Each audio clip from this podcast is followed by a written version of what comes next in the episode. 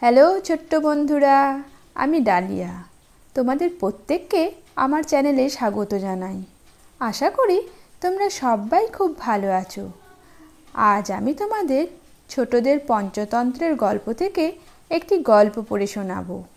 গল্পের নাম ব্যাঙের বুদ্ধি। কোনো এক গাছে চটক আর তার বউ বাসা বেঁধে বাস করত। একদিন পরিশ্রান্ত এক হাতি এসে সেই গাছের নিচে বিশ্রাম করছিল। বিশ্রাম শেষে সেই গাছটিকে সুর দিয়ে ভেঙে দিয়ে গেল। চটক আর তার বউ কোনো ক্রমে রক্ষা পেল বটে। তবে তাদের পাড়া ডিমগুলো সব ভেঙে গেল। সেই দুঃখেই কাঁদছিল তারা। কান্না শুনে তাদের প্রতিবেশী কাঠঠোকরা হন্তদন্ত হয়ে ছুটে এসে বলল, কাঁদছ কেন তোমরা? কি হয়েছে তোমাদের? সমস্ত ঘটনাটা বলল তারা।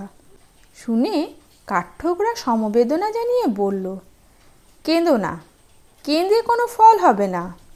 এর প্রতিশোধ নিতেই হবে। হাতিকে জব্দ করতেই হবে। চটক বলল, কিন্তু কি করে তা সম্ভব হবে? হাতির সঙ্গে আমরা পেরে উঠব কেন?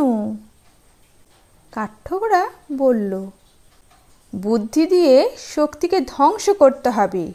আর এর জন্য চাই বন্ধুদের সাহায্য। চলো, আমার বিশিষ্ট বন্ধু মধুকরের কাছে যাই। তার সঙ্গে এ বিষয়ে পরামর্শ করতে হবে দুইজনে মধুকরের কাছে গিয়ে উপস্থিত হলো। গাছের ডালে মস্ত এক চাক। অনেকক্ষণ চলল তাদের পরামর্শ। মধুকর বলল, আমিও তোমাদের সঙ্গে একমত। হাতির শক্তি আছে বলেই সে দুর্বলের অনিষ্ট করবে। এ কিছুতেই সহ্য করা হবে না। হাতিকে এর শাস্তি পেতেই হবে। চলো, আমার বন্ধু মেঘনাদের কাছে।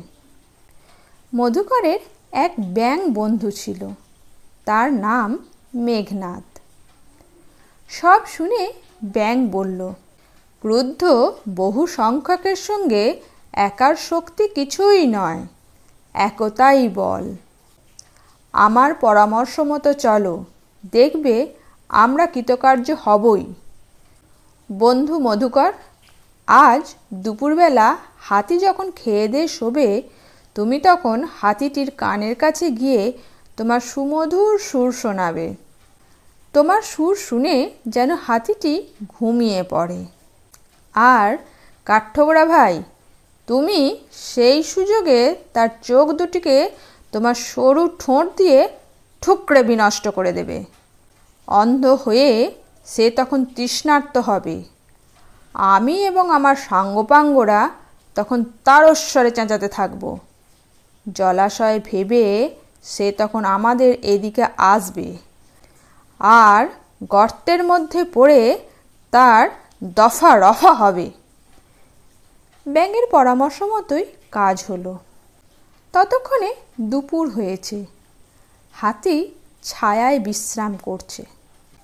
ব্যাঙের কথা মতো মধুকর গুনগুন সুরে গান গেয়ে হাতিকে ঘুম পাড়িয়ে দিল। সাথে সাথে কাঠঠোকরা গিয়ে হাতির চোখ দুটো তার ঠোঁট দিয়ে ঠোকরে কানা করে দিল। তখন হাতি লাফিয়ে উঠে কিছুই দেখতে পেল না। খালি ছোটাছুটি করতে লাগল। ফলে তার প্রচণ্ড তৃষ্ণা পেল। কিন্তু সে কিছুই দেখতে পাচ্ছে না। এই সুযোগে ব্যাং কাদা পুকুরে গিয়ে তার সাঙ্গপাঙ্গদের নিয়ে জোর চেঁচাতে লাগল। হাতি ব্যাঙের কণ্ঠস্বর অনুসরণ করে সেদিকে জল খেতে গেলে কাদা পুকুরে পড়ে গিয়ে তার সব আশা মাটি হলো। কাদার মধ্যে তার পা এমনভাবে আটকে গেল যে আর উঠতে পারল না। বন্ধুরা, আজ এই পর্যন্ত। আবার অন্য একটা গল্প নিয়ে ফিরে আসব তোমাদের কাছে। ভালো থেকো, টাটা।